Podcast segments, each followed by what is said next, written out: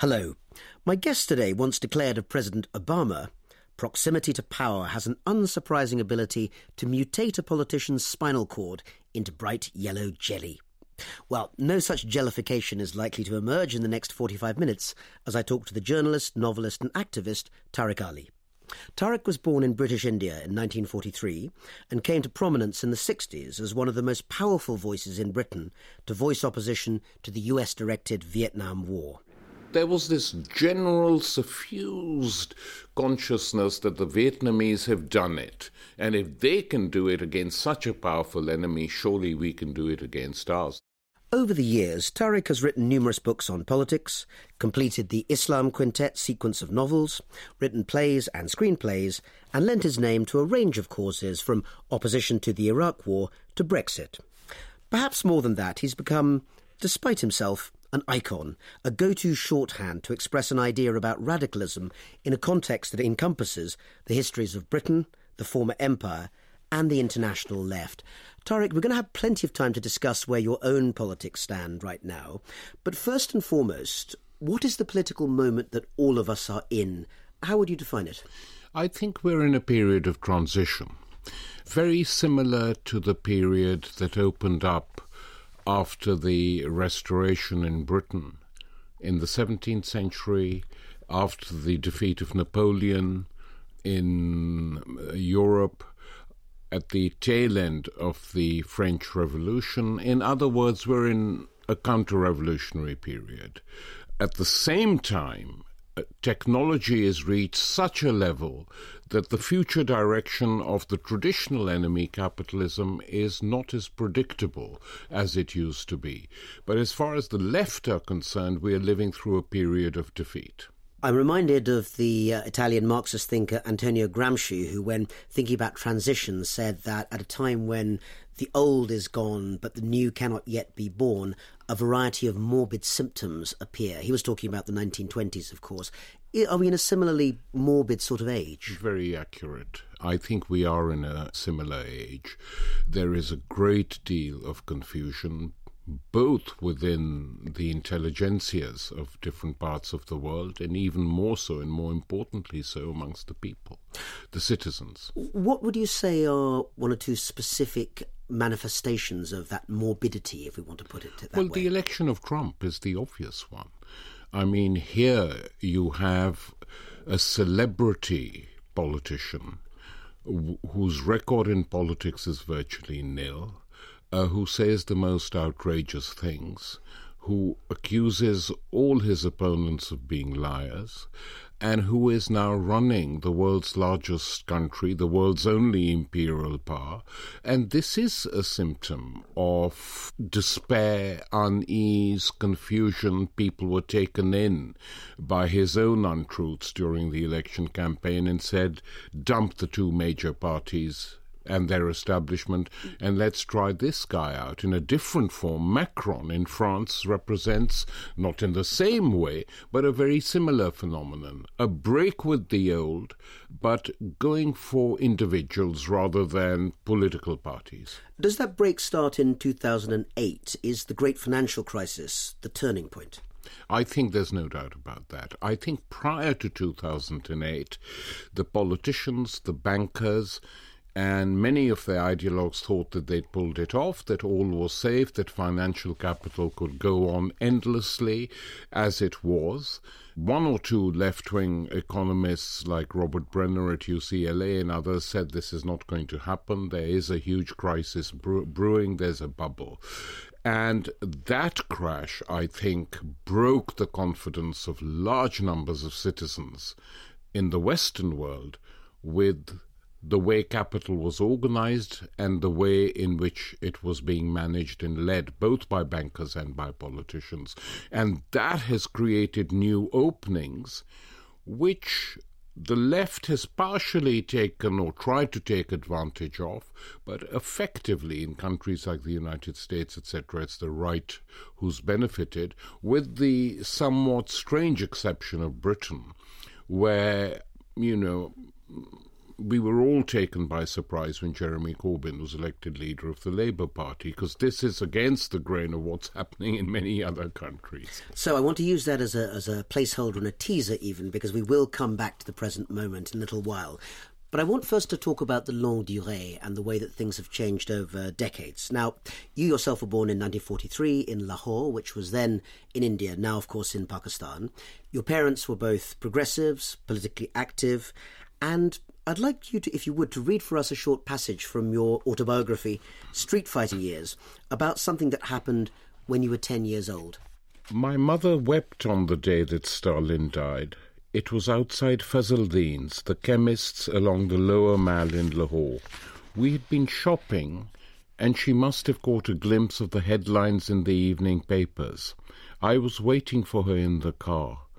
When she got in, her face was drawn and tense.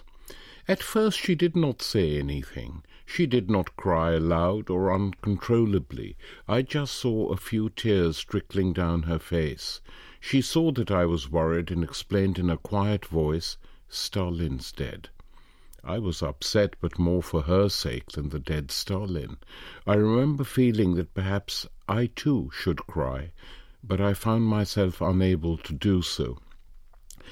My mother was 27 years old at the time. She'd been an active communist and had joined the party in 1943, the year that I was born.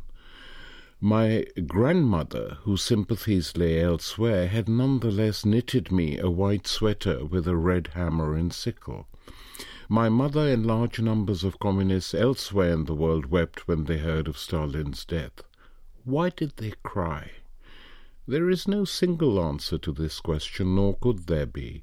But whatever the reasons, it was surely not because they thought that the world revolution would now be leaderless, or that there was nobody capable of presiding over the next set of purges. It was because Stalinism had organized itself as a religion, albeit a primitive one, with its special symbols and a living God. Tariq, this moment clearly stuck with you. Why was it so important? Why does it remain so memorable? Because I had never seen my mother out of control like that about something not to do with, you know, a, a death in the family or things like that. So I was completely taken aback. And while I knew that both my parents were communists, Stalinists, our house was full of his volumes and, uh, of course, as we now know, written by others, his images. His he was an icon for the communist movement, and it was the same all over the world especially so, I would argue, in the subcontinent, which has this relationship, the Guru Shagird, the pupil master relationship, which goes very deep. And Stalin was the great guru of uh, Indian communism, and to a certain extent still is, from you know, given what's left of it. But uh, that struck me as something unusual. And I, you know, I never forgot it. Later on, of course, uh, when I grew up and was at university, I teased her a great deal about it, especially after the 20th Party Conference, during which Nikita Khrushchev denounced Stalin and the crimes, and suddenly all his images and books in our house were relegated to the attic. So I said, oh, this is the new line now, is it? We can't even talk about him, and Stalingrad is Volgograd. But communism was clearly not the only shaping factor in your household. You also learnt at that time a great deal about traditional Indian literature, about classical music, and so forth. How important was that to shaping you?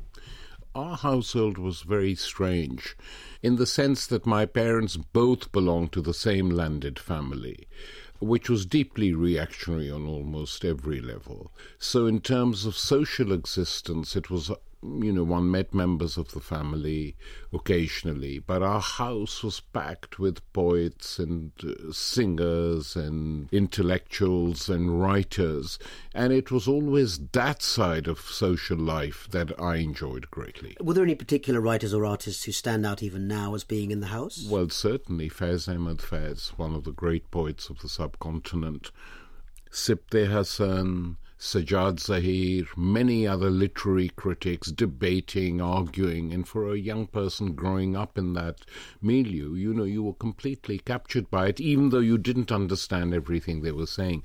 And for me, that was that was extremely important.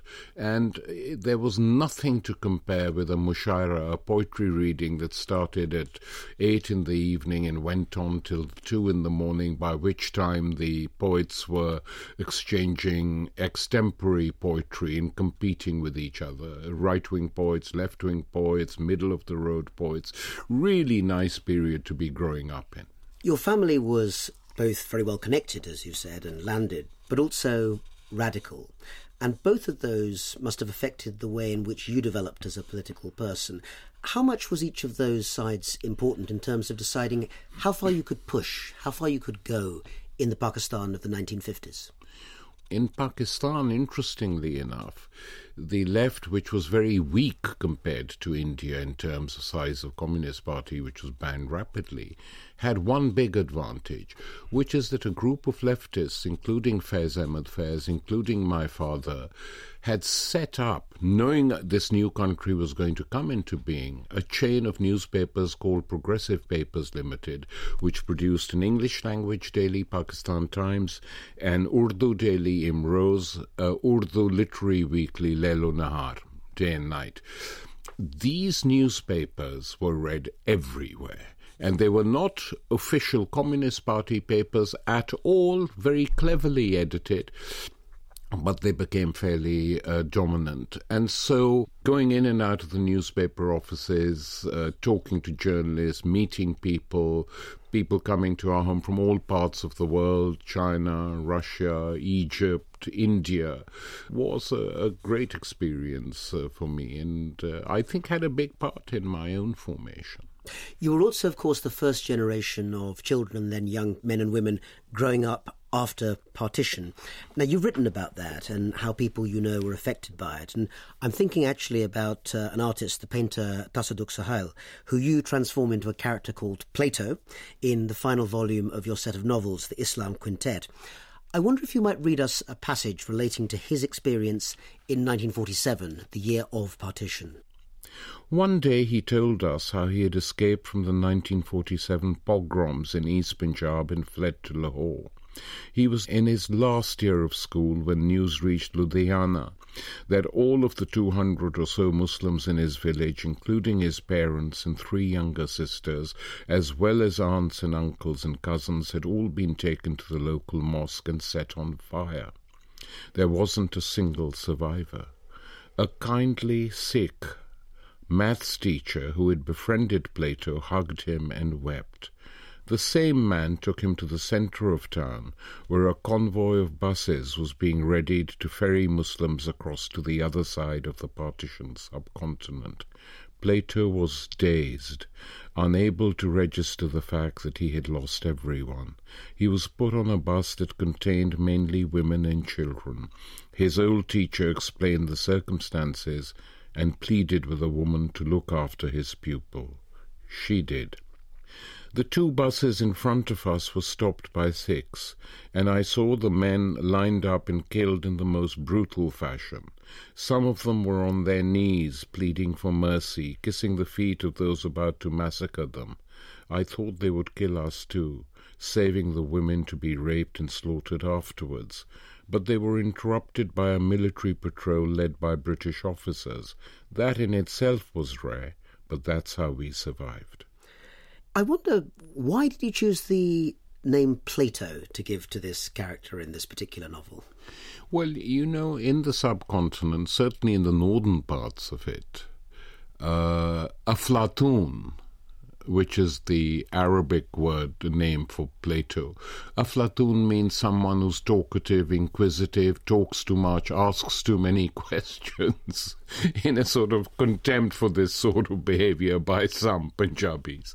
So when someone's talking too much, you say, oh, stop it, Aflatun, don't become Aflatunish uh, in Punjabi. So I thought this, I, you know, it was based on a painter I knew and who I've written about in the London Review of Books recently. This is Tasadduq Sahel. Tasadduq Sohail. And he was not like that in real life at all. But I, you know, did a composite with various other people who'd had similar stories to tell, and I just like the name, and also to keep it as far as possible from his real name. That's the reason. Partition is in the story, as it is in so many books on the post colonial subcontinent, as a sort of year zero or moment zero. I wonder how, as you grew up, you felt about partition. I mean, your grandfather, Sir Sikandar Hayat Khan, was actually leader of an important Muslim unionist party. He was secularist. He was very anti partition. Was that your sense too as you came of age? Well, I never saw him because he died at a very young age, a year before I was born. He was 49 years old. The party he led, the Unionist Party, was a conservative force allied to the British and consisting essentially of uh, Muslim, Sikh, and Hindu uh, landlords and aristos who controlled the peasantry firmly enough to be trusted. But it was quite a successful party electorally. The Sikandar Jinnah Pact, signed with the leader of the Muslim League. That's uh, Muhammad Ali Jinnah. Muhammad Ali Jinnah, the uh, you know big leader of the Muslim League who created Pakistan, was a pact to collaborate, but no key decision had been taken on partition uh, by that time. And uh, many many people have said that had my grandfather lived, at the very least, the Punjab wouldn't have been divided. He he said over my dead body. And how did you feel, say, you know, in your teenage years? Clearly, partition was a fait accompli by that stage, but did you feel uh, a breach, a loss, a country that you wouldn't know just across the border? Because Punjab itself, of course, specifically was divided. Or was it really past history already by that stage? I can't remember it. I remember uh, an old family retainer taking me to a event to welcome Jinnah. We were on the road waving Pakistan flags, and uh, she said, "Shout Pakistan's in the Zindabad," which I did, following her. Long live Pakistan! Long live Pakistan! I think it's one of the few occasions on which I have shouted that. But in any event, it didn't mean much to me. No one suffered. Our family was all in Pakistan. There were no brutalities against us. We were the lucky ones. It's the refugees who, from the other side, who, who suffered. But partition was constantly talked about and it was talked about by people, my parents sitting in the car going from point A to point B in Lahore. As you'd pass a certain house, they would say, Remember X, a Hindu name, or Y, a Sikh name. They lived here. They felt it very seriously because the bulk of their friends were Hindus and Sikhs. So suddenly, all the progressive Hindus and Sikhs had were taken away and went and lived in India, and it was very difficult to cross borders uh, soon afterwards.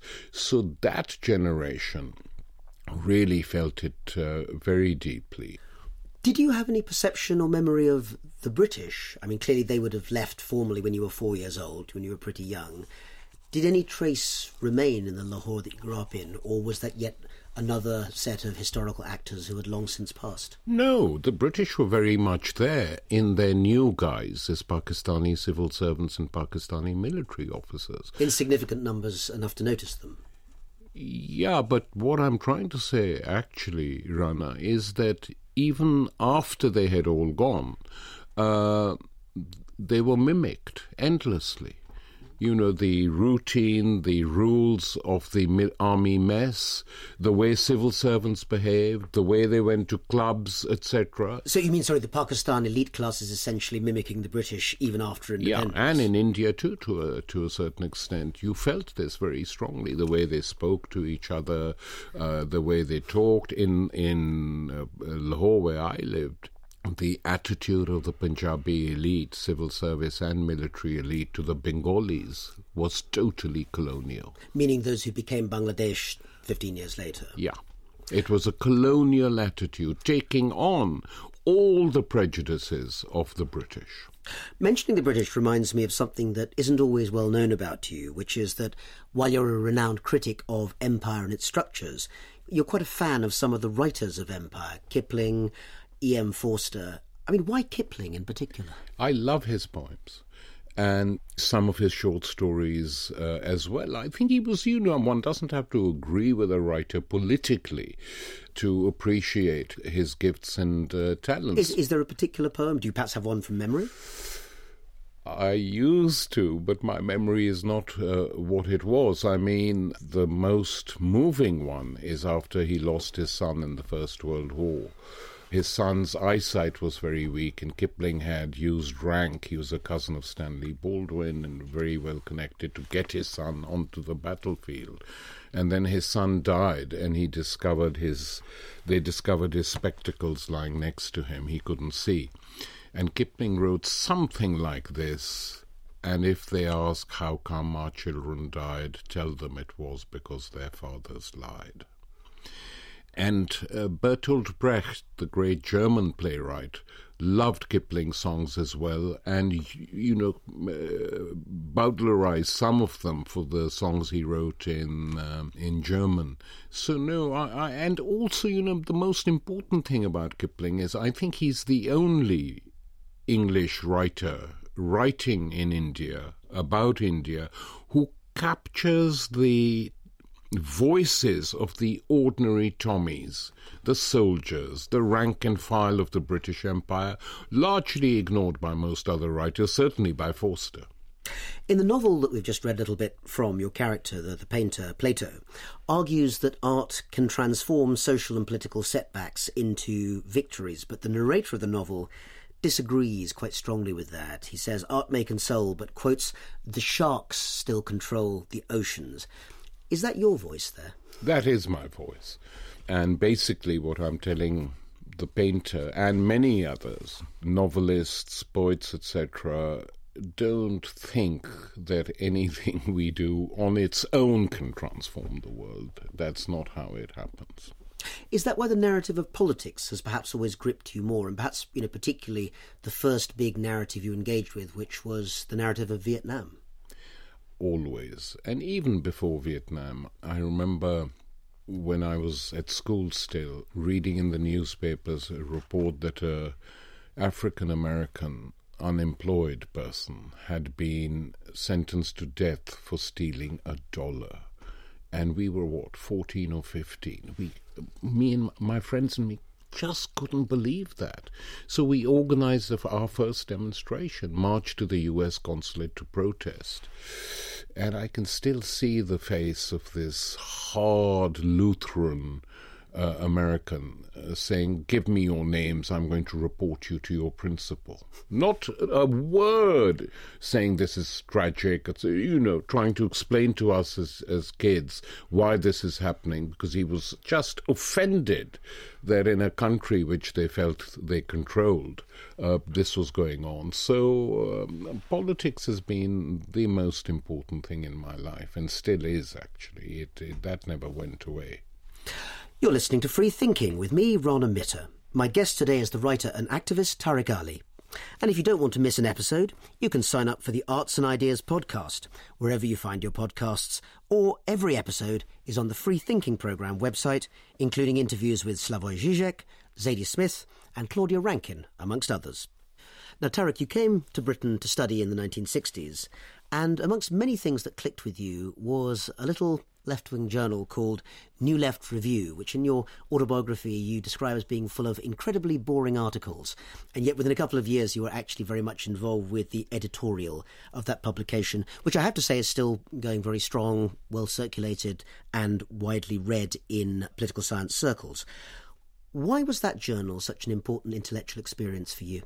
A, because it was unattached. It did not belong to any uh, party, and which made me trust it more than many of the other journals I read that were attached to political formations.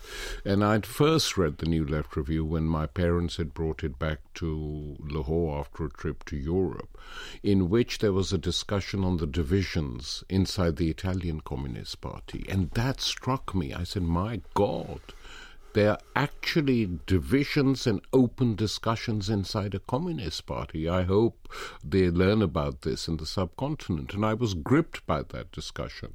So one of the first things I did was to uh, pick it up when I got to Oxford and uh, read it regularly. Was this part of an engagement with the British intellectual left, more broadly speaking, at this time? This was the time when historians like E.P. Thompson and Eric Hobsbawm were teaching, they were marching, they had an agenda that went well beyond the archive and the seminar room, although, of course, it started there. Was that an inspiring scene for you at all? Yes, though the people in the New Left Review I was attracted to, whose writings um, had a big impact on me in the years that followed, were Perry Anderson, whose debate with Edward Thompson on the origins of capital and the formation of the British ruling class is still one of the key text, historical texts.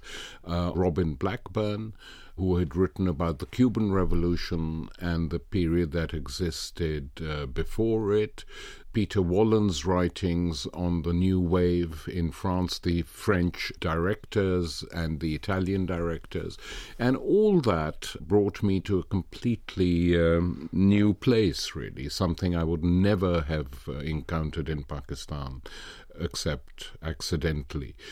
And of course, the fact that both the old New Left of Edward Thompson and Stuart Hall and the new New Left were very political people. They might disagree with each other, but on the broad issues of the day, colonial wars that were still being fought, Vietnam, nuclear weapons, there were vigorous debates and often uh, if not always, uh, agreement. But that side of being scholar activists appealed to me a great deal.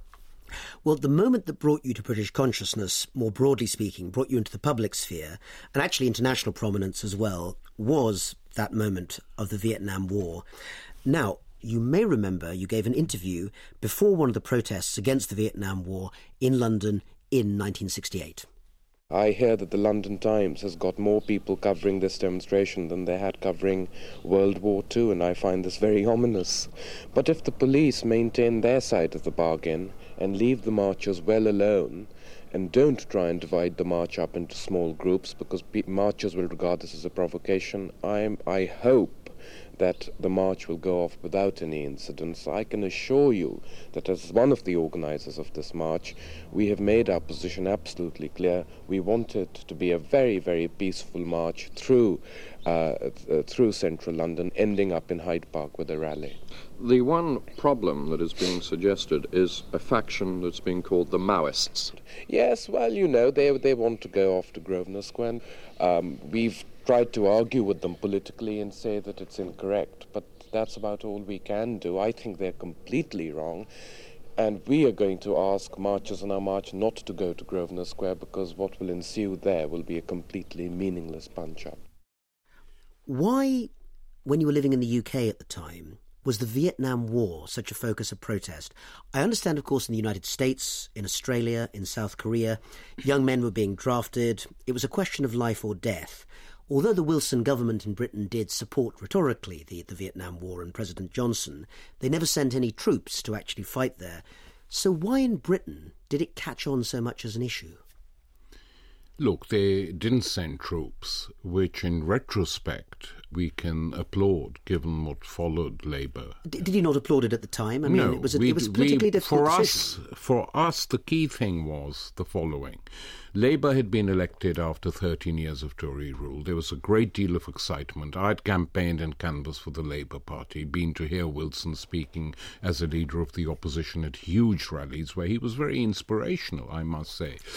And Wilson had written himself and said in Parliament that we will never support the escapades in Southeast Asia in which the United States are involved. So a very clear indication was given to the whole country that the new Labour government would not support any American adventures in wars. And for us, that was key. So the troops was for us a secondary issue. We wanted Wilson to stop supporting the Americans. And look, it wasn't just rhetorical support. Lots of SAS uh, type people, British intelligence, British intelligence's friends in the BBC were heavily involved in propagandizing or even going to Vietnam to look at what was going on. This was kept quiet, but it's now well known. So they did collaborate, and we wanted to break that collaboration, as did about a hundred Labour members of Parliament too. So we didn't feel we were on our own. So at that time, that was the anger. We've got a new Labour government which promised A, B, C, D, and E, both domestically and in the realm of foreign policy, and they're not doing it. But no sense of the difficulty of Wilson's position. He was the Prime Minister of the United Kingdom. He had to have some sort of relationship with the United States. The key thing for him, surely, was young men not being picked up and sent off to be killed in Southeast Asia. That he achieved. Well, I think that it wasn't just Wilson. If you look at that war, not a single European country sent troops. It wasn't just Britain, France certainly didn't because de Gaulle was opposed to it. The Germans. They'd had their own Vietnam War, of well, course. they'd been defeated already by the Vietnamese. The Germans, who were American stooges, if any country was, didn't do it because of the repercussions with the East. It was a very different situation, and the Soviet Union was a huge power, as was China, a developing power, and the Europeans didn't want to get involved in that. But we felt that in Britain, the Labour Party and the trade unions should have been strongly opposed to that war, and they would have been able to play a much larger role on the global stage. That was our feeling. Of course, after Blair, anything seems nice in the past, you know, let's face it. So you compare Wilson to Blair, and of course he's an angel. Wilson is, that is. But uh, we were talking about those times when expectations were higher. And you actually managed to visit North Vietnam yourself and see directly what the effects of the war was on the Vietnamese people. That was the most formative event in my life.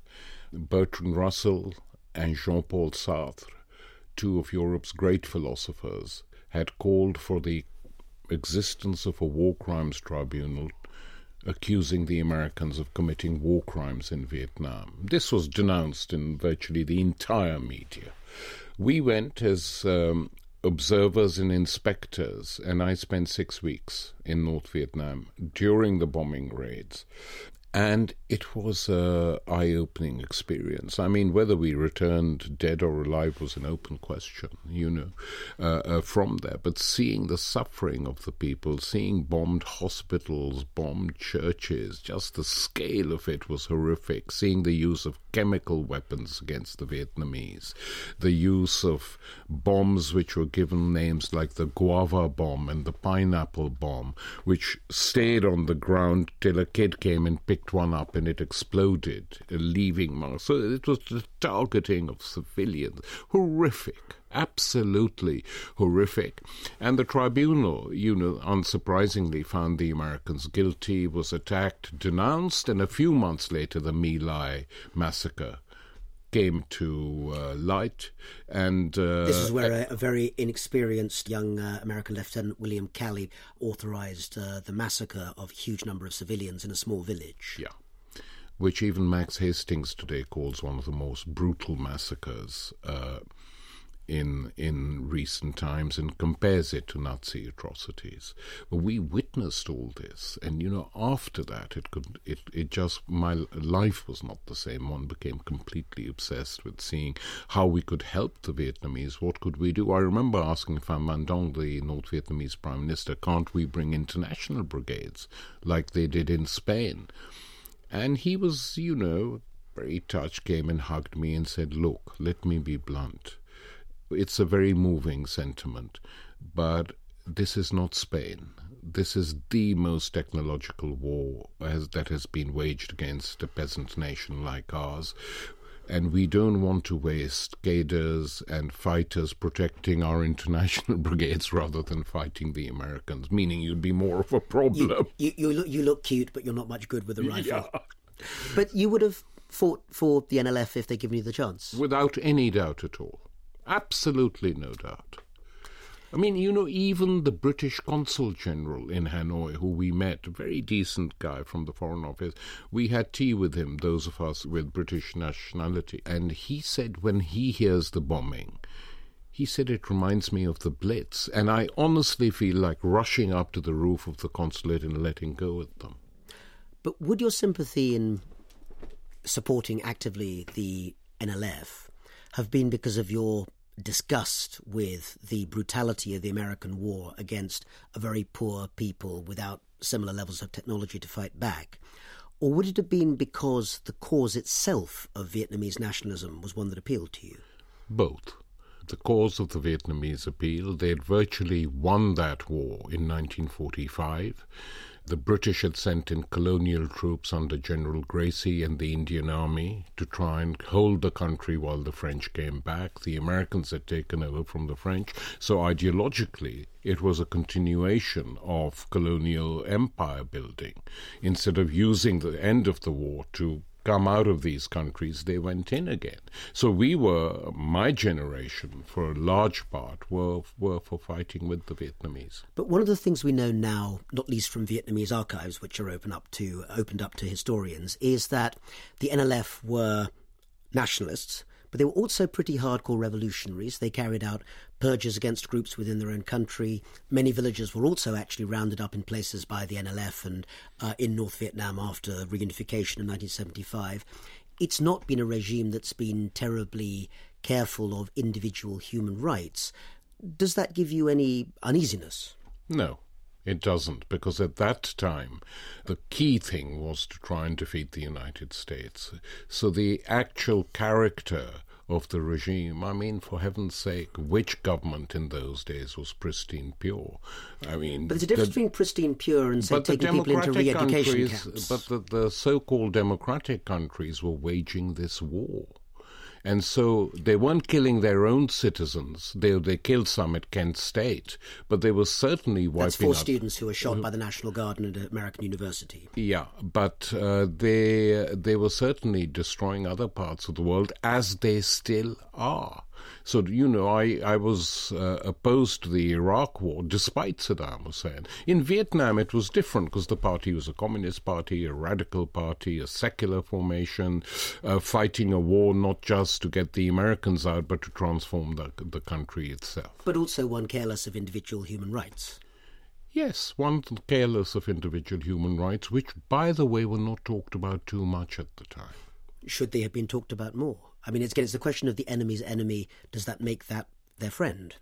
No, but you have to take sides. I mean, people who went and fought in Spain did so on the Republican side, though the uh, elements within the Republican side committed atrocities against other people on a much, much larger scale than anything that happened in Vietnam. I'm aware of what happened in Vietnam. I became aware later. It didn't change my mind on that war at all and my own sympathies. The same period was also a period when the Chinese Revolution under Chairman Mao was really becoming, you know, iconic, one might say. And of course, that was the era of the Cultural Revolution as well. Uh, even John Lennon sang about it actually in the song Revolution, which I think you critiqued in one of your uh, journals. What were your thoughts about China at that time? Growing up in Asia as I was, my first memory of going to a political event was the May Day meeting in Lahore organized by trade unions and the left in 1949, when news of the Chinese armies edging their way uh, mean the main army had reached Beijing, but others were edging their way to taking over the whole country, and the excitement was palpable you know. And the chants of the crowd were, we will take the Chinese road, brothers. This was our revolution. The Russian Revolution, yes, but it wasn't the Europeans' revolution. China was our revolution. And if this country was transformed as they were promising to do, it would have an Im- amazing impact on South Asia, we felt, too. And so it was a very popular revolution and the one that has lasted the longest. I mean, what will happen in China is one of the most interesting questions of the 21st century. So, you know, we can discuss that some other time. But in terms of the Chinese Revolution, I think the fact that it took them, you know, virtually 15, 16 years to achieve that meant that it had a completely different relationship to the peasants on whom they had to depend in order to survive after they were expelled from the cities in the Russian Revolution. So it was very different, the social basis of the revolution, which also explains the attitude of the leaders uh, in the early years, certainly in the 50s. Well, certainly in the early years, in the 50s and 60s, China felt very isolated because it was not diplomatically recognized by the United States but it also ended up making what even the Communist Party of China has called historic errors. This is the Great Leap Forward that killed, you know, 20 million plus people in a famine, and the Cultural Revolution, which ended up smashing very large parts of China's heritage as well as destroying the party from uh, from within. I mean, is this a record which, in the end, do you think can be sort of explained away, or does it in the end invalidate that revolution? I don't think it invalidates that revolution. I think some of the things that happened were appalling. Others were, to be perfectly frank, unintended consequences of bad policies, which the Chinese are not the only ones guilty of on a global scale, horrific though they may have been. But I think when all is said and done, the revolution created a new layer of people who were educated, who developed very rapidly the universal education, literacy, the creation of universities, without which it isn't completely possible to understand its successes today. They had a cadre there. Uh, people were much, much better educated than, for instance, in India. And I think one of the differences between China and India is that the revolution gave the Chinese state a base from which it could take a real great leap forward. How it will end, we will see. But that still hasn't happened in India literacy rates in general, I think in India are around 75% much lower for women. In China, they're around 95%, and that has to do with legacy, of course. Let's talk a little, if we may, about characters you've written about recently who have been very inspiring to not just the Chinese, but Russians and other revolutionaries. And those are the what you might call the Holy Trinity, Unholy Trinity, I don't know, of Lenin, Trotsky, and Stalin.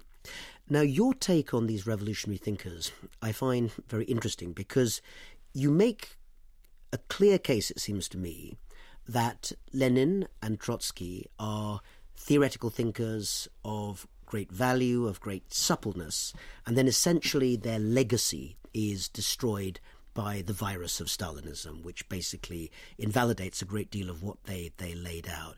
Is that a fair assessment of the difference between them as theorists and as activists?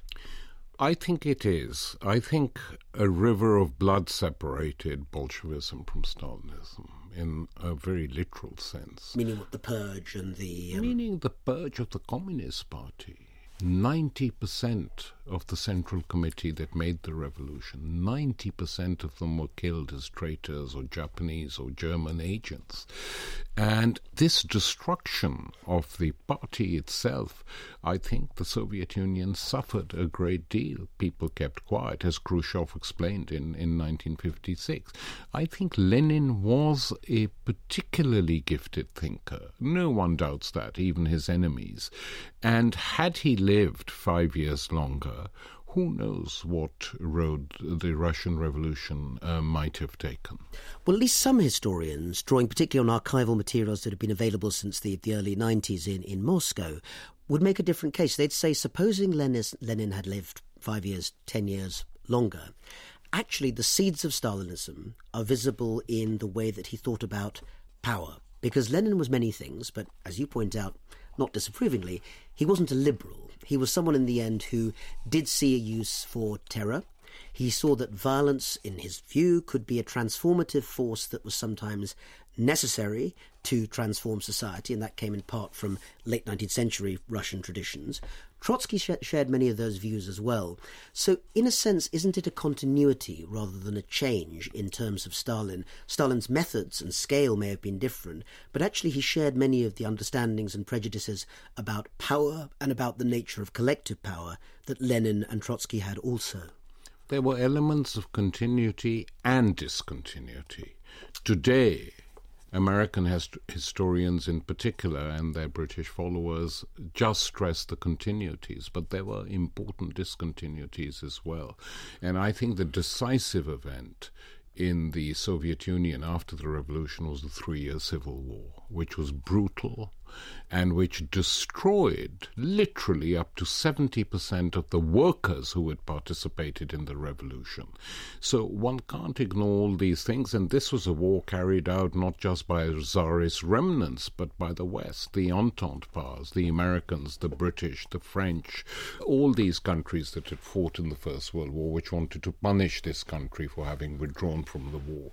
So it's a very complicated and complex history, but I would say that Lenin, during the Civil War, fought it like Cromwell fought the Civil War in Britain, like Lincoln fought the Civil War in the United States, I mean, the destruction of Atlanta, uh, and like the French fought their civil wars after the French Revolution. This is linked to every major revolution that has taken place uh, in the Western world.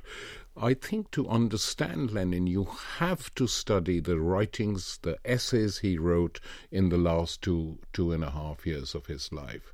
It's as if crippled by a stroke, but his brain completely functioning. He saw what was going on and said, ah, screamed a scream of rage. How, why, where have we reach this? And he writes time and time again, we haven't succeeded in our principal task at home, which is to destroy the bureaucracy, to create new forms of rule. And not only have we not destroyed the bureaucracy, but I notice many Bolsheviks have become part of it. So he knew what was going on. And oh, to what extent he would have been able to change things, I don't know. But I think that the purges would not have taken place, and I think that the industrialization would have been much better controlled, and possibly even the NEP would have gone on for a longer period. This That's is the new new economic policy, the which new basically economic introduced policy. markets partly into yes. Russia. So all this was there in his last writings, which is he is a very different figure, in my opinion, from those that uh, followed him. When we started, Tariq, I asked you about the political moment all of us are in, and we said maybe we're in that Gramscian style of morbid age of transition between the old and the new. So, where do you see yourself and your role in this landscape now? What needs to be said and indeed done right now? Well, a lot needs to be said, but here I have to say two things. One is that the transformation of the mainstream media into essentially a pillar of state state policies carried out by different political parties is quite horrific if you compare it to the 50s, 60s, 70s. And the coverage of world politics is now incredibly biased and ex- incredibly narrow, much less space for diversity apart from sexual or diversity, race diversity, actual political diversity is not encouraged. And this was. Uh, true, you know, in the 90s as well. You saw the way in which things were moving. So that is very depressing. So it's not as easy as it used to be to say what one wants to say in public. Does that explain your uh, decision, which in your part of the left perhaps was relatively unusual, to support the Brexit vote uh, in 2016? Because many on the left would argue that basically accepting Brexit would reduce the number of political choices have uh, people have, certainly not increase them. That would be their view. Look at what happened. UKIP virtually wiped out, its leaders discredited the Labour Party getting the largest vote ever, apart from one other occasion, under Jeremy Corbyn. Possibly from many people who voted Remain, of course. Of course, that too. Yes, not just that. But all those who said Brexit means a turn to the right in Britain were wrong, and I predicted they would be wrong. Uh, Corbyn's victory, and he's not such a staunch supporter of Remain, it's hardly a secret. Um, was extremely important. So you have the Labour Party for the first time under the leadership of the of the left, and the Conservative Party badly split. I mean, what more could one ask for?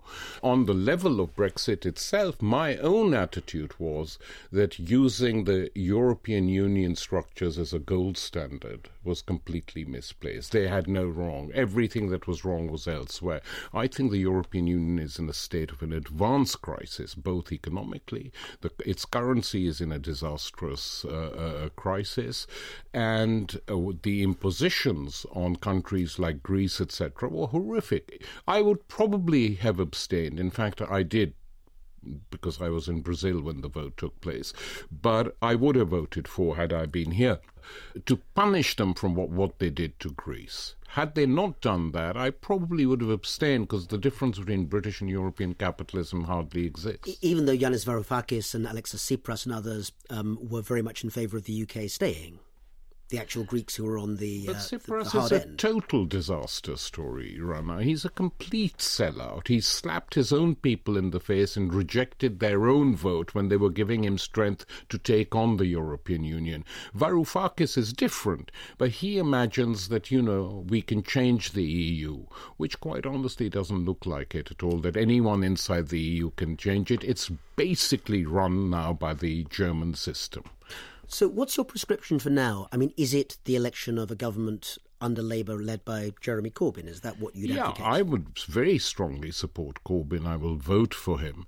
And basically, what Jeremy Corbyn and other radical social democrats like him in the Labour Party are trying to do is nothing that dramatic, but revert to a form of social democracy which has been banned effectively by the neoliberal system for the last 25 years.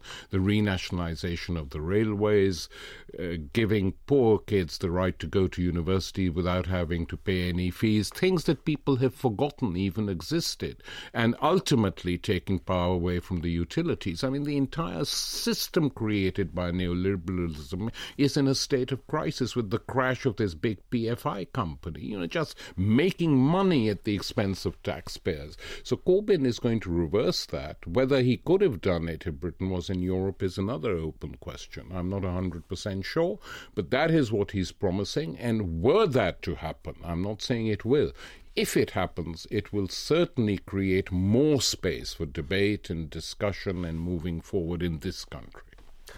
I wonder about the way that you link your long experience of uh, political work from an earlier period to now. And the thing that prompted that thought was your introduction to the new edition or the newest edition of your autobiography. I should say that the cover has uh, a rather nice sort of Warhol esque picture of John Lennon and Yoko Ono on it.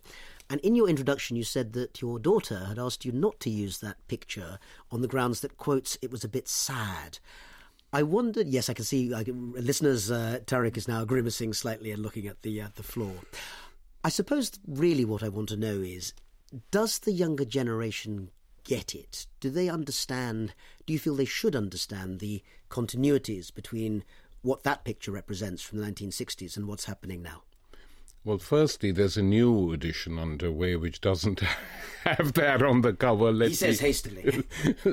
let me make that clear. That picture was put on because they were wearing red mole T-shirts, which was the magazine I was editing at the time.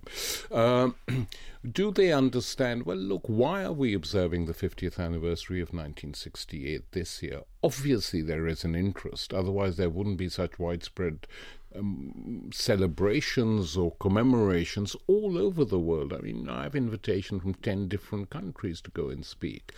So there is some interest in it. And even for the younger generation, I'm still asked often at, by school students, you know, what was it like? What did you do? What did you believe in? Because if you live in a world like the world in which we live today, any glimmer of hope, however long, and 50 years is a long time, is something, meaning it was done before, what could we do? So uh, it, it surprises me that there, there is this interest, but clearly there is. There's still plenty to do. There's still plenty to do. I mean, honestly, I would like to die with my boots on.